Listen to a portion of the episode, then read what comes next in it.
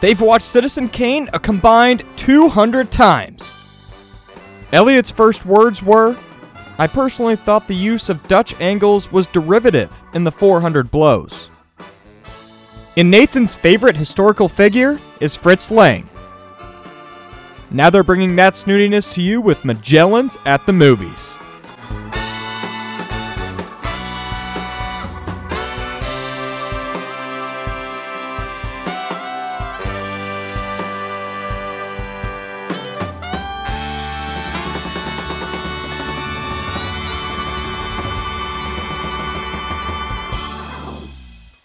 Right, Elliot. I was thinking we could try and do the whole episode in an Irish accent today. Well, we've already failed because that was not an Irish accent. It was close. It was relatively close. No, it wasn't. That was like Cockney. All right, let me try again. Let me try again. Gotta get into it. I just don't like you anymore. Elliot, I just think we should try and do a Irish accent episode on the podcast. that was better, right? That was a little closer. Well, it was further away from Cockney, but now you're trending sort of Australian. Have you considered that this might be deeply offensive to our all our Irish viewers or listeners? I've thought about it, but I think that they would just like to see the representation since we still can't see Banshees of Inisherin because it's not anywhere in Iowa, which We're frustrates me. We are, yeah. For everyone who's eagerly anticipating our thoughts on current critical darling Banshees of Inisherin, Inisherin. I don't know how to pronounce the last name. haven't seen.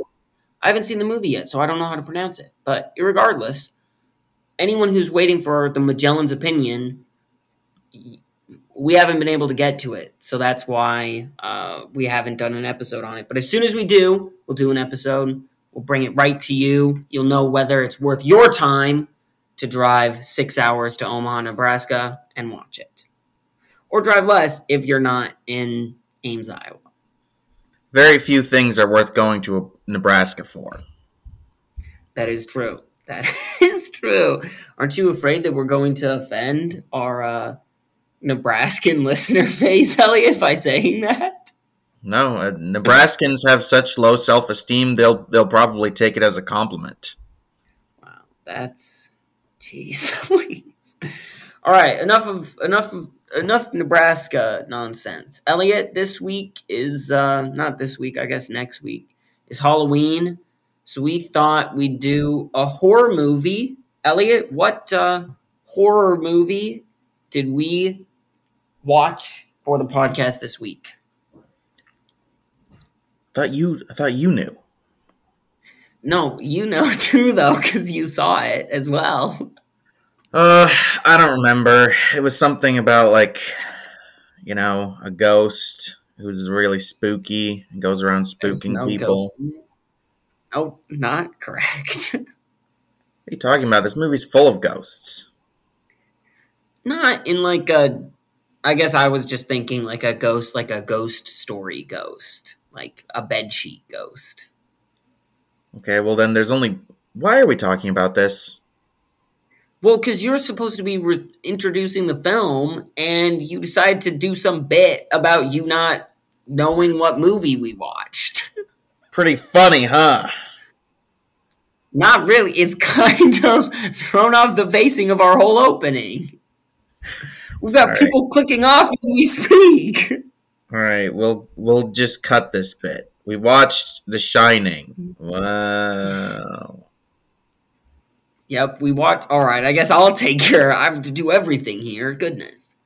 Yep, we watched uh, The Shining, touchstone of horror cinema, 1980 release by the master himself, Stanley Kubrick, starring uh, Shelley Duvall, Jack Nicholson, and a few other people. Some kid, I think Very few other people.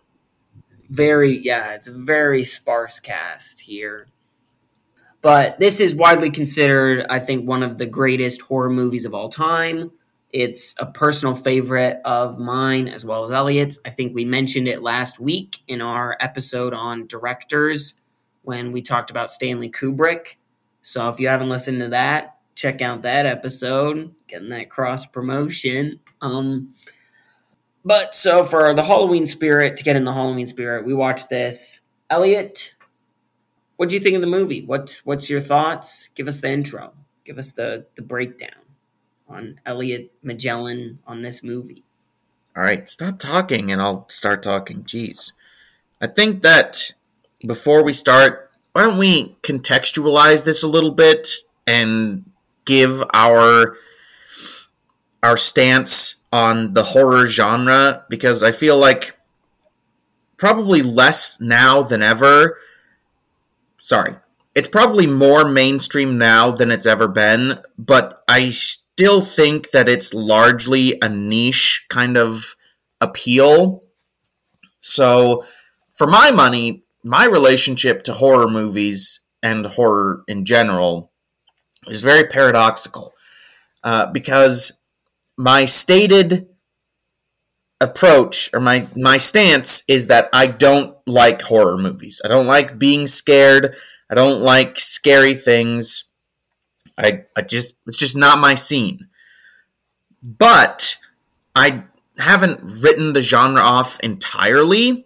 I just have very strict criteria that a movie has to make has to meet before I'll watch it if it's a horror movie.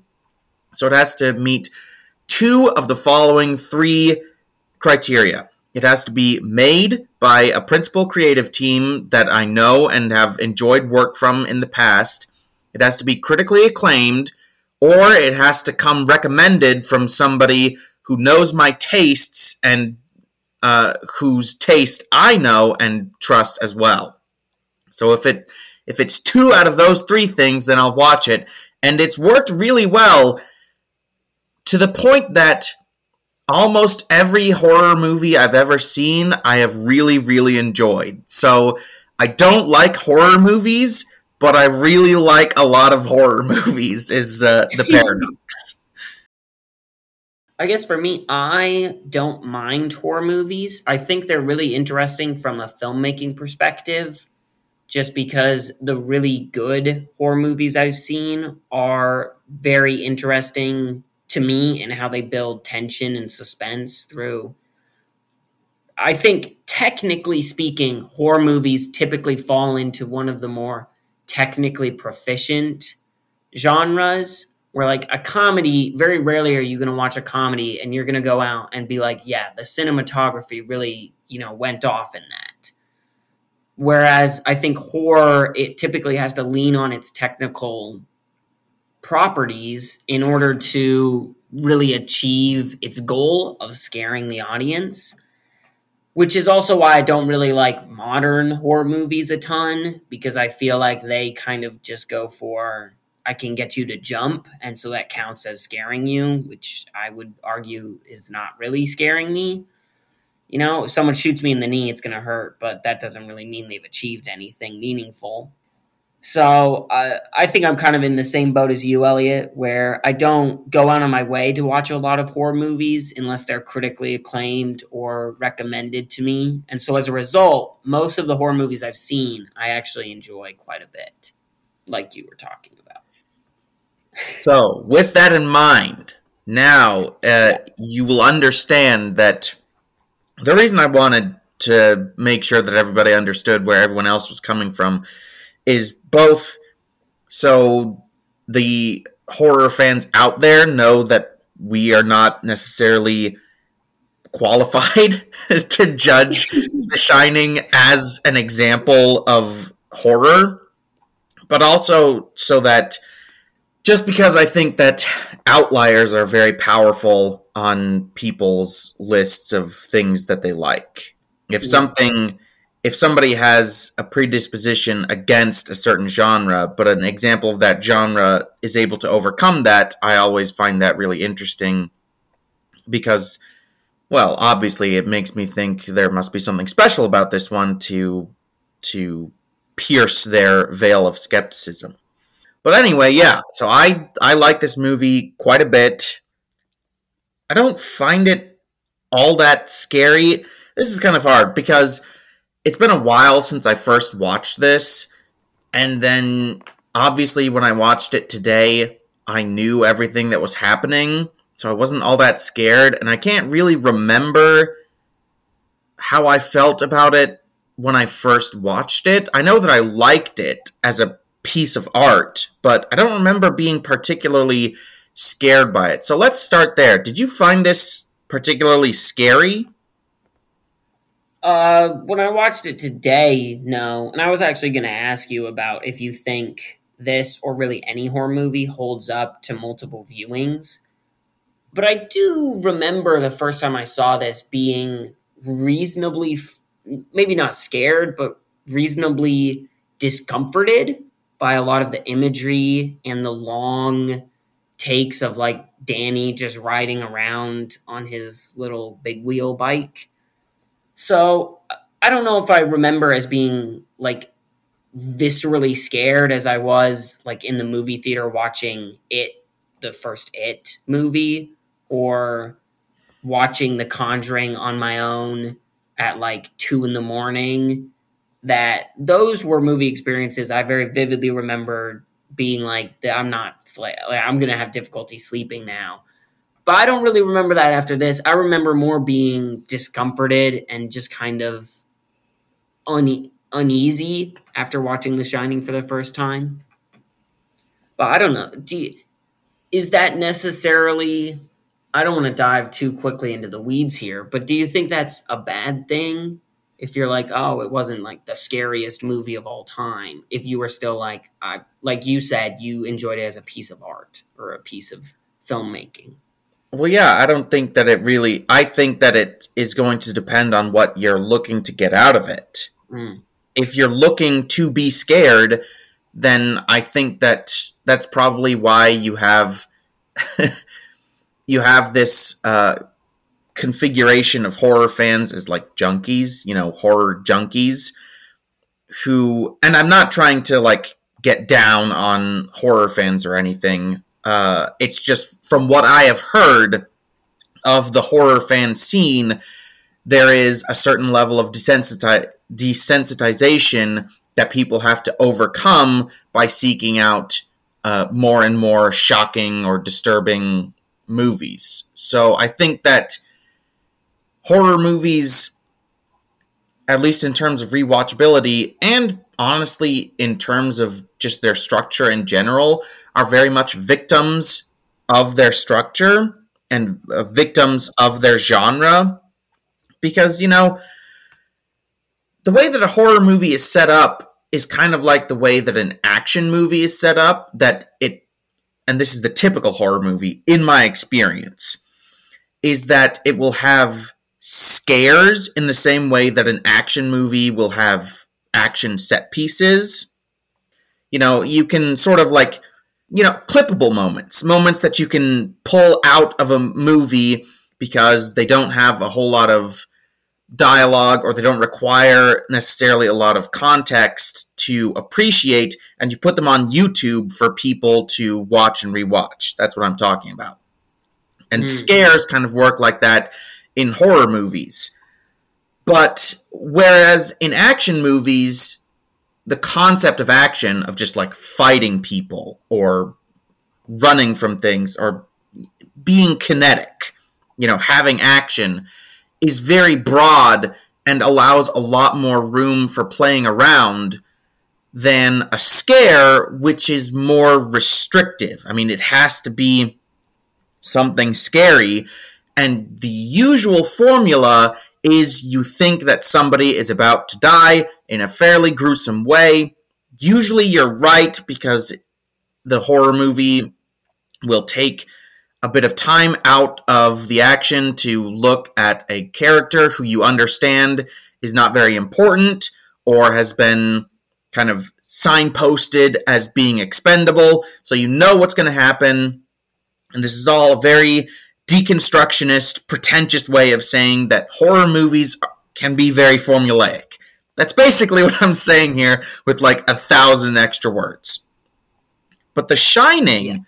I think, is unique in that it doesn't really have that. It doesn't really have scares. and this is kind of hard to describe, but we were talking about it when you were down here uh, a few days ago. That a scare has kind of its own internal plot structure, you know, introduction, rising action, climax, falling action, conclusion.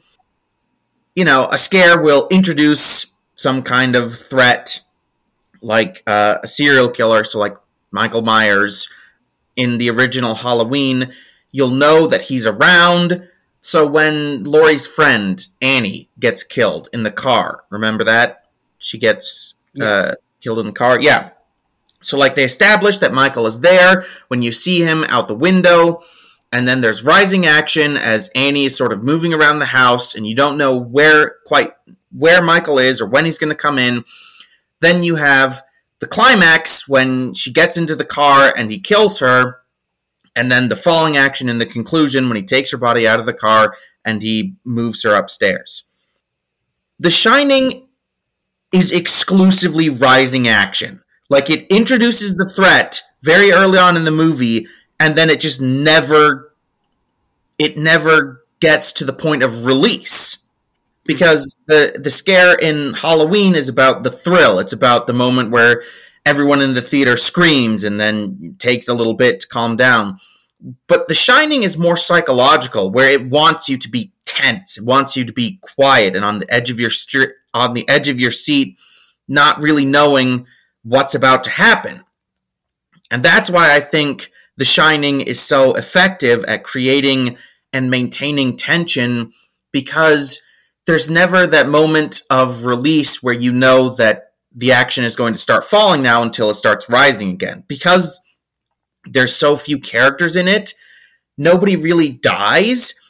People are scared by things, but then they just sort of escape and so you know that it's going to happen again and you you just don't know when and yeah so that i'm not 100% sure all that makes sense but that's generally my uh this has been my ted talk for why i think the shining is is very good so yeah yeah you actually be as you were saying like as you were describing like clippable moments in horror movies I was thinking, and I got to the conclusion before you then said it in your little TED talk that yeah, The Shining doesn't have any clippable moments because there is no moment where the tension is deflated. There's a very famous, not I don't know if it's famous, but there's an article I read where Steven Spielberg talks about The Shining, and he talks about specifically the scene where Wendy finds all of the typed out pages that say all work and no play makes Jack a dull boy. And he explains that the usual structure of this scene would be right, we introduce this bizarre thing. It's scary. We know that Jack is losing his mind, or is at least not fully in control of what he's doing at this point in the film. And so now Wendy has found a sketchy thing. She's in a dark room. She's alone. This is where most horror movies would, like you said, we've introduced a thing We've got the rising act, rising action as she's flipping through pages and the camera's moving around her. The normal way you would then end this is Jack would come in, there'd be maybe a jump scare, he'd come in, he'd kill Wendy, something like that. Instead, the movie cuts to very purposefully show Jack entering. So Jack entering is not a jump scare. And instead, Jack entering is more rising tension that now not only do we have oh there's all these creepy weird things we see jack he's coming up on wendy and then the scene goes from what would have been maybe like a five minute or like a two minute thing where she finds it he finds her jump scare something like that it becomes like six minutes of him milking of him milking all of these all of this tension and then even then wendy hits him with the baseball bat and then she puts him in the freezer so there was no there exactly like you said, there was no climax. Jack is still out there. He's still alive. He's still able to create more rising tension as we see when he's then let out of the freezer by the hotel ostensibly. So, I would just I would agree with everything you're saying and there's a definite example from the film of the exact thing that you're talking about. And I agree it makes The Shining, maybe not necessarily the scariest movie ever, but it's a movie that sits with you. It's a movie that while you're watching it, you can it really sticks with you, I think, in a way that most horror movies maybe don't. I also am a big fan of this movie. So let's maybe maybe let's dive in a bit. Let's talk about um, the story of the film and what we think of maybe the story of the film. Right, Jack Torrance is hired to be the caretaker of a hotel during its winter months when there are no visitors. And so he moves up there with his family. And it quickly becomes apparent that there's some su- supernatural goings ons around the Overlook Hotel where they're staying that is both affecting him and his child who has the titular shining. So, Elliot, what do you what do you think of the story of The Shining? Uh, it's not groundbreaking. Like it's it's kind of a haunted house type story.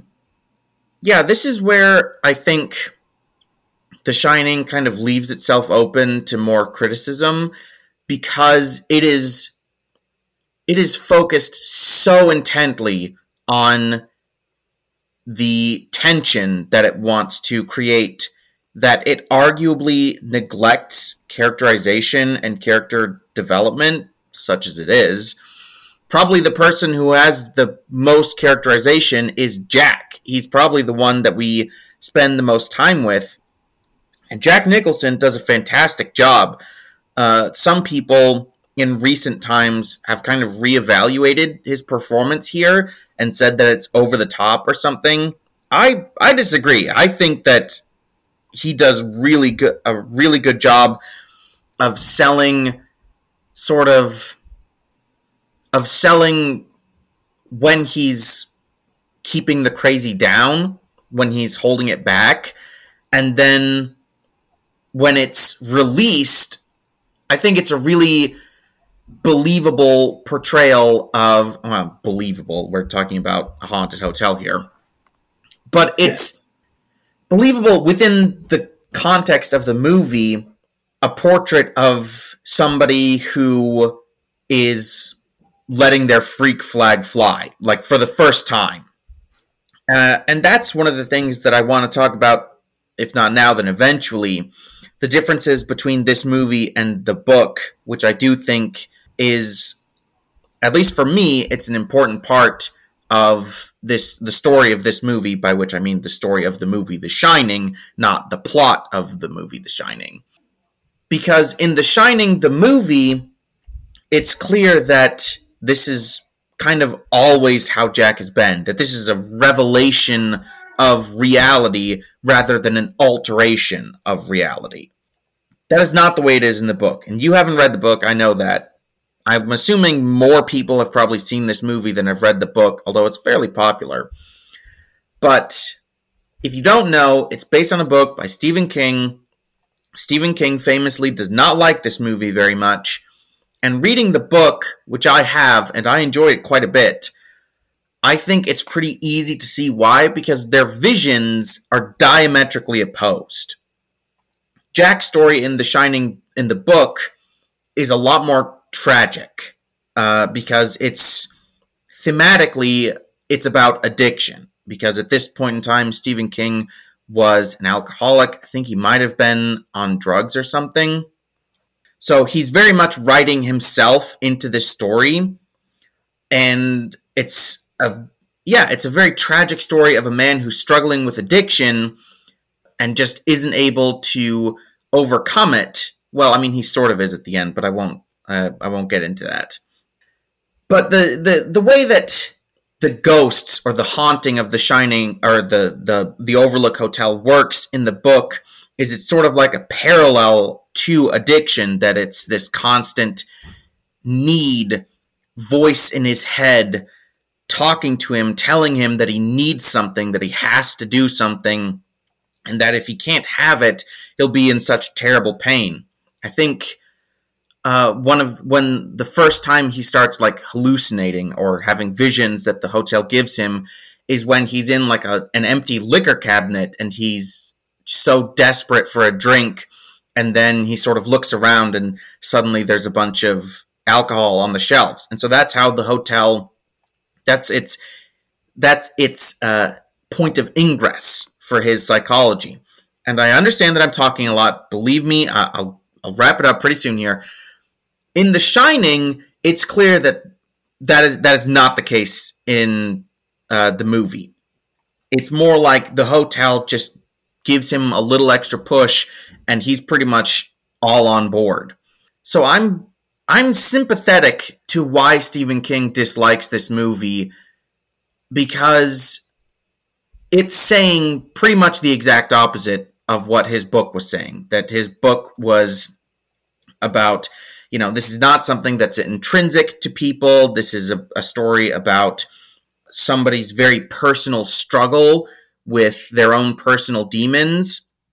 And Kubrick brings his trademark nihilism and cynicism to a story that was very much not meant to be nihilistic or cynical.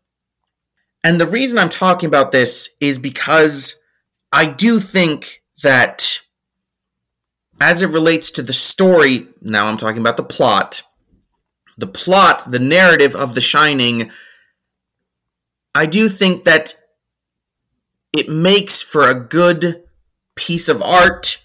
It doesn't necessarily make for such a great story because A, it is fairly bleak in how Jack is sort of it's basically saying, you know, he's always been like this and it just required the hotel to bring it out. And B, I'm not 100% sure I buy that totally. That he was so close to being uh, a total psychopath capable of murdering his wife and son. I don't think that there's enough setup for that. So, The Shining for me, especially on this viewing, I was really struggling to parse my feelings about it as like the technical, formal elements of a horror movie and the thematic elements of of uh, a story that's about something. So it's kind of got the opposite problem of Nope in that formally it's untouchable, but thematically I think it does struggle a little bit. So just so the viewer knows, I wanted to do an episode on a horror movie and I suggested a couple and Elliot got the final choice. So if you couldn't tell by the fact that I'm assuming at this point Elliot's just going to talk 85% of the time in this episode, Elliot really wanted to talk about its Shining, so that's what we ended up doing. I have not read the book. So in terms of responding to some of the things that you said and my thoughts on them, I can agree that I can see where Stephen King would be upset about this movie. I think this film famously has been, or somewhat famously, it has been hard to nail down what it's about. Whereas the book you said is very clearly about addiction, the movie seems to be playing with a lot more. There's even a documentary called Room 237 about a bunch of like shining super fans coming up with I think the documentary kind of thinks crackpot theories about what the movie is about but there's a lot of places you can kind of go. I think some classic ones that people go to is it's about like the sins of America, since the hotel is built on an Indian burial ground, and there's some subtext to that effect. I think you could also read it as uh, being about the corrupting influence of popular media. I don't think it's an accident that Danny is wearing like pop culture shirts. He's wearing a Mickey Mouse sweat sweater in one scene. He's watching. I think he's watching Looney Tunes at some at one point. He's watching like a movie on TV. When they're driving up, the Jack talks about the Donner Party, and the kid's like, "Oh, I've seen stuff like that on TV," and Jack's like, "Oh, he's seen it on TV." That it's kind of about that. But I feel like if you go as broad as possible, and then there's also obviously stuff about alcoholism and addiction in the film that come carries over from the book. I feel like if you were to make it, if you were to make it as broad as possible, and I think just personally, I feel like most of Kubrick's movies are kind of about this is that it's not necessarily about one thing being a corrupting influence. It's just the fact that there's always corrupting influences. That some of that is the sins of the past, like, you know, building a hotel on an Indian burial ground. Some of that is the sins of the present, like TV and the corrupting influence that it can have on both youth and adults. It can be about alcoholism. It can be about all these things. And he makes it about all these things because in a lot of Kubrick's movies, he seems to espouse the idea that we were all kind of screwed to begin with. And I think this movie, more than any, is posing all of the different ways we never really had a shot.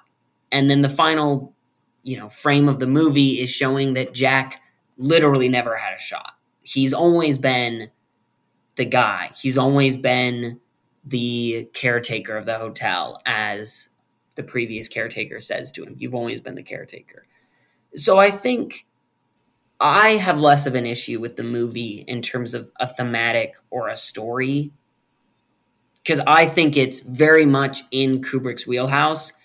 And I think if you make it very broad as opposed to trying to make it about something very, very specific, I think that's when the movie really comes to life in a thematic sense, for me at least. Yeah, I see that in the movie. I'm not 100% sure. I don't know. Maybe I'm slowly convincing myself that I don't like this movie as much as I thought I did. But and we and we get to see it in real time here on the podcast. But I would say that this movie probably fits the critique that we talked about with Nolan uh, that his movies are that it's unemotional, that it's sleek and well produced and aesthetically pleasing, but ultimately somewhat I don't know cold, clinical. Uh, I think that this movie probably fits that a lot better, and so for me, what I uh, what I'm discovering in in this uh, little instance of disillusionment I'm having is that I can't quite decide what the respective values are of its technical accomplishments versus its you know when set against its coldness and its dispassion it's fine there's nothing necessarily wrong with that it's just that I don't know. It feels industrial. You know, it feels cold and metallic. Uh, I'm I'm getting fairly conceptual here with my use of adjectives. So yeah, uh, yeah. What what were you gonna say? Well, I was just gonna say both as a way of moving this a bit forward. I found at least this time that I watched the movie, I found it to be weirdly more emotional than I remember it being in previous times, and that was very much because of the performances of Jack Nicholson and Shelley Duvall, especially in the scene where Danny comes to them after he's been attacked by like he's somehow got into room 237 and he gets attacked by the zombie woman or whatever. In that scene, Jack Nicholson looks genuinely distraught by the fact that Shelley doesn't like thinks that he did something to his son. And then even when he goes and talks to Lloyd, he seems and I think it's very much more in the way that Jack Nicholson is playing it than in the screenplay or the way it's shot. But he seems like actually very sad about this thing, about be having this thing held against him that he's he hurt Danny in the past and now she thinks he's capable of doing it again even though he's putting in work, right, in being sober and He's putting in work to trying to be a better person. And so this spurning of his attempts to be a better person is what then drives him to at least in the dream, I don't know how real it is to drink, which then results in him eventually just going completely off the deep end.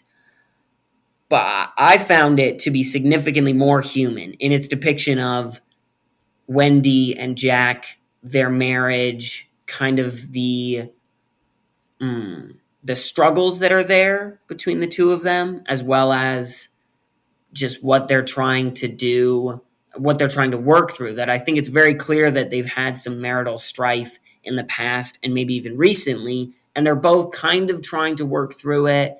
And yeah, I would also just like to use this as a moment that Shelley Duvall, I think Jack Nicholson gets the bulk of the compliments when it comes to performances in this movie. Shelley Duvall is really fantastic. I especially love the scene when she first comes to meet Jack and he's writing and then he gets like angry at her for interrupting him or whatever. That she just has all of these little ticks where she's like, It hurts me that you're saying these things, but I'm trying to put on a brave face and be like nice to you. That he's like super upset and she's like well i'm sure you'll get it. I'm sure you know you'll get back there. I'll bring you a sandwich. That like she's trying to be really nice and overcome like this hate that he's sending to her and i i just think it's a really phenomenal sort of performance there and overall. So what what do you think of the actors? And then if you want to continue your trail of disillusionment with the film you can diss what i said about the humanity in that but. I definitely did not get that from this movie. What you were talking about with the humanity, I my reading of the stuff of Jack in the aftermath of Danny getting attacked is somebody who's just bitter and resentful, who feels like he's his efforts aren't who there's a sense of entitlement, you know, that he that his efforts at rebuilding trust are being ignored. And to begin with, it wasn't that big of a problem. It wasn't that big of a problem to begin with because he says, you know, it was all this time ago. It was an accident. He was uh, he was messing with my papers. I was just trying to pick him up. So he came off as very defensive and yeah, very bitter and resentful. So that scene just compounded the you know the the the grimness and the coldness of the movie for me. In terms of acting, obviously I've already talked about Jack Nicholson and my appreciation for him. I agree that Shelley Duvall does a great job. She actually won a Razzie for this uh, movie. So did Kubrick, but this movie was famously panned when it initially came out. Wow. Critically speaking. Um, yeah, I think that the person, the kid who plays Danny, uh, does a very good job in terms of child acting. Uh, honestly, it's hard to talk about performances because there's not that many of them. You know, uh, Dick Hallorann, he's he does pretty good. Uh, so does the what the the guy that Jack initially meets with. Talk about the hotel work and the social worker that talks to uh, Wendy about Danny's health. You know, great job, social worker. She she's amazing. Uh, she sets the screen on fire. Um, one thing that I really appreciated about this movie, regardless of these issues that I'm suddenly realizing uh, I have with it, like I'm in a therapy session uh, and I'm coming to these realizations about myself. I, this movie is filmed fantastic. I mean, the mm. long tracking shots of Danny riding over the different textures in the overlook, those are iconic and they are fantastic. There's a lot of shots in that vein, like the shot where Jack is like walking down the hall and the camera is in front of him, slowly pulling back to track his progress, and he's, you know, he's really angry about something that I can't remember. But yeah, so what you were talking about initially about horror movies uh, being like staging grounds for a lot of technically impressive stuff, I actually disagree with. I hate how so much of horror is filmed with these obnoxious this obnoxious shaky cam and constant close-ups um, and the color palettes is so bad because it's so desaturated and uh, dirty. A lot of horror movies are filmed. What what is so funny? I just find it funny when you get angry about things. So, so I'm just laughing at you and you getting upset? You know, I, I feel like the color palette and the cinematography in so much of modern horror movies is an example of somebody mistaking an aesthetic for atmosphere. Um, mm. Because the aesthetic is this grimy, kind of grindhouse splatter movie aesthetic. Uh, you know, it's dirty. It's supposed to make you feel. It's supposed to make you feel dirty. And a, I think it's a cheap trick in terms of uh, horror movies accomplishing that. And b, it's just not very pleasant to look at. And I understand that this is sort of tied into why I don't like horror movies in general. They're not supposed to be pleasant to look at. But this movie, this movie is a looker. Uh, I think that, and it's an example of how you can do horror movies without relying on that really grungy, grimy aesthetic.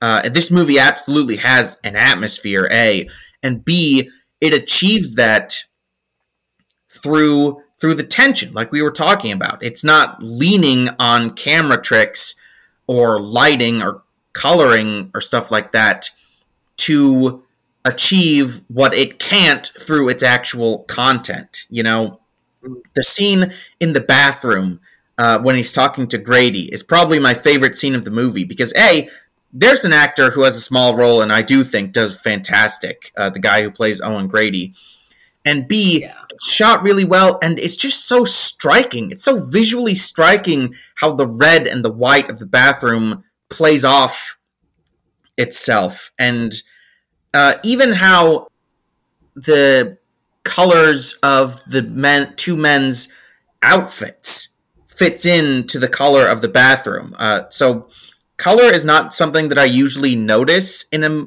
uh, a movie.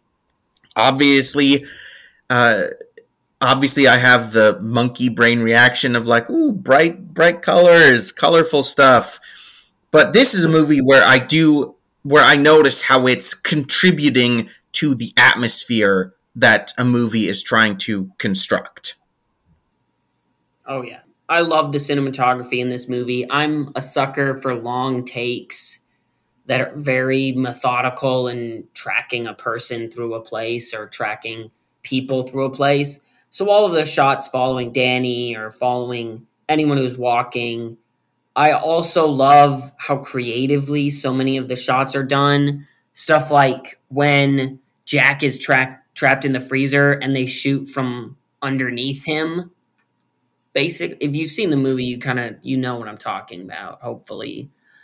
But I think that's a very clever way of shooting it, and it results in a very cool shot of Jack Nicholson where he's kind of towering over the camera in a way and the shot of the typewriter where Wendy's walking up to it to look at the page and her head slowly comes into frame is it's a really fantastic thing. I also think the music, uh, we've said literally no soundtrack we've covered have we said, yeah, we love to listen to this. This is another one I would not listen to casually, but I mean, from the moment the movie starts, it's just like a helicopter shot of a car driving, and the music is already setting up the building tension that's going to ca- carry through the entire film. I don't think it's as co- iconic as like the soundtrack to Halloween or Psycho.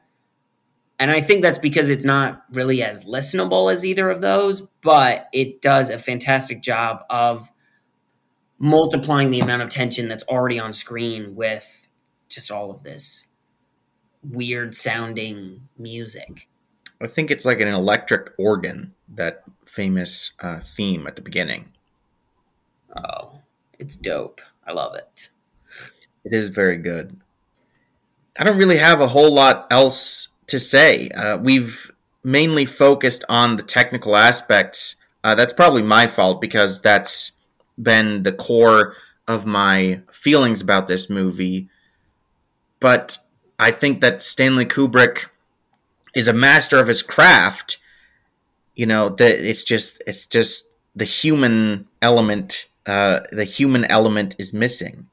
I don't know. Do you have anything else you want to talk about? Uh, not really. We've hit on a lot of the positive things. It's funny. I feel like I've had the reverse effect that as you've been going and slowly losing being disillusioned with the film as uh, you've been saying those things and I've been in my head like, "Oh, I don't think that's really true." I've been increasing enjoyment of the film. But I think if there was any negative that I would notch against the movie, I do think at two and a half hours, it's a bit lengthy and it's there are some of the scenes where I do wonder uh, maybe this could be cut, maybe this could be shorter. Especially, I love the long takes, but there's a lot of them, and so at a movie that is kind of this long, I am sometimes left like, okay, this is you know enough of him writing the thing. Let's get to maybe the next important, you know, story beat or something. So I think this movie is maybe a bit too slow for its own good sometimes. But that doesn't stop me from. I really enjoy this movie. I also think you have to be in the right mindset. You don't just have to be in a mindset of like, I'm ready for like a scary movie. You also have to be ready for a scary movie that's going to make you, you know, really have to sit in it. It's not like Malignant or Happy Death Day, where it's going to be like a scare every 10 minutes and it's going to keep you excited. You're going to have to keep yourself excited watching this movie. Mm-hmm. So, yeah, that's pretty much all I have to say. Elliot, uh, what's what's your final rating of the movie now that you've talked yourself down? Yeah, so this is not the rating that I was expecting uh, to give. I, I have sort of convinced myself out of it. Um, this is not a bad movie. It's not even close to being a bad movie. Stanley Kubrick is a great director. I think that technically speaking, it does compensate for the issues that I have with it, but the the issues that I've discovered I have with it. but sitting here right now with this fresh insight, I don't know. I'm I I've gone from like an A to a B plus. So Mm, yeah, um I'm sorry everyone. I'm, well, I'm sorry we had to view. It's always tough to watch someone lose interest in something they like. So it's it's been hard for me to watch you go through this. um, uh, I guess yeah. For all of the stuff I've said, I'd put it. I'd put it at like an eight point six. Honestly, I was at like an eight point four at the beginning of this, and the more I talked about it, and the more I thought about the hu- those human elements that I do think kind of come through. Yeah, I'm a I'm a big fan of this. I I also think that he carries this visual style into Barry Lyndon and then perfects the human elements in the film, which is why, like I said in the last episode, where I recommended Barry Lyndon as the best Stanley Kubrick, Barry Lyndon is fantastic. And I still really want you, Elliot, to watch Barry Lyndon. I'll get to it. I'm busy. All right, sure you are. Uh, recommendations. So maybe someone watched this. They want. Uh, I always like to construct a fictional person who's just desperately looking for our recommendation. So we have a kind of a face in our mind as we recommend. So someone who watched this, they want another horror movie, maybe in kind of a similar vein. Elliot, what do you think they should watch? I my recommendation is Psycho, uh, Alfred Hitchcock's movie, um, considered by many to be one of the first horror movies. Period. Um, so it's similar to The Shining in that uh, it's a classic. It's centered around a hotel. um, uh, that's a motel, right? The Bates Motel. Um, yeah, this is just a really good movie. I think you know maybe if I rewatched it, I would be like, oh no, it's too it's too uh, cold and clinical. But uh, as of right now, I think that this is a fantastic movie. Um, really well shot, just like The Shining. I think that the fact that it's in black and white uh, actually works really well for the movie.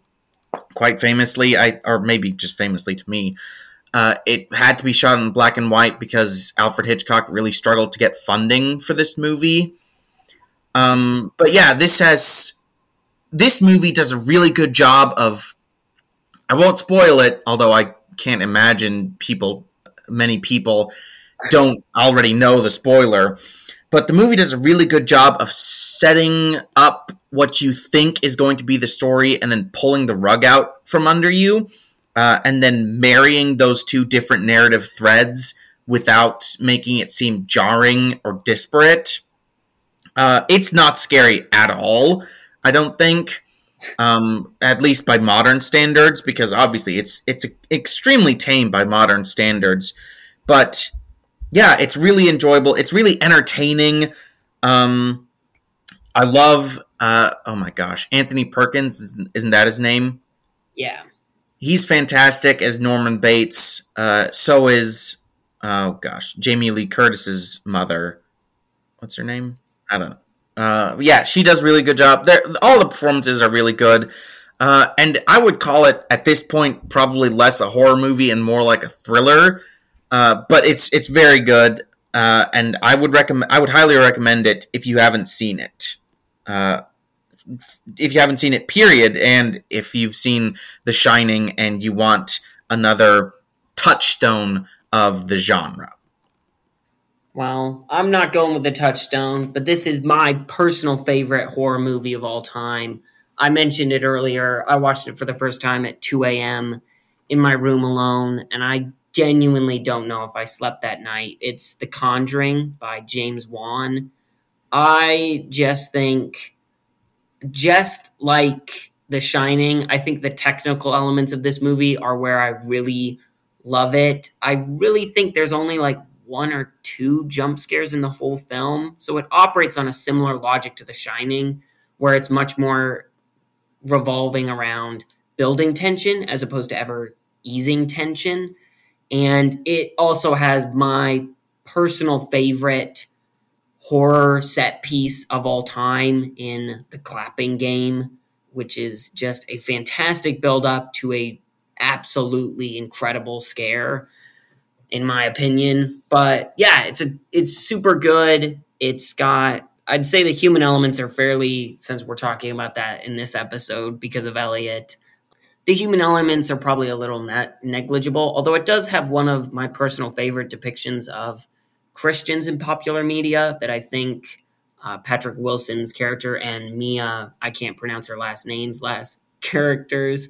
Uh, I think they're a very good portrayal of devout Christians, which I appreciate as a Christian. But um, yeah, it's a really good movie, very scary, but James Wan really directs the heck out of this thing.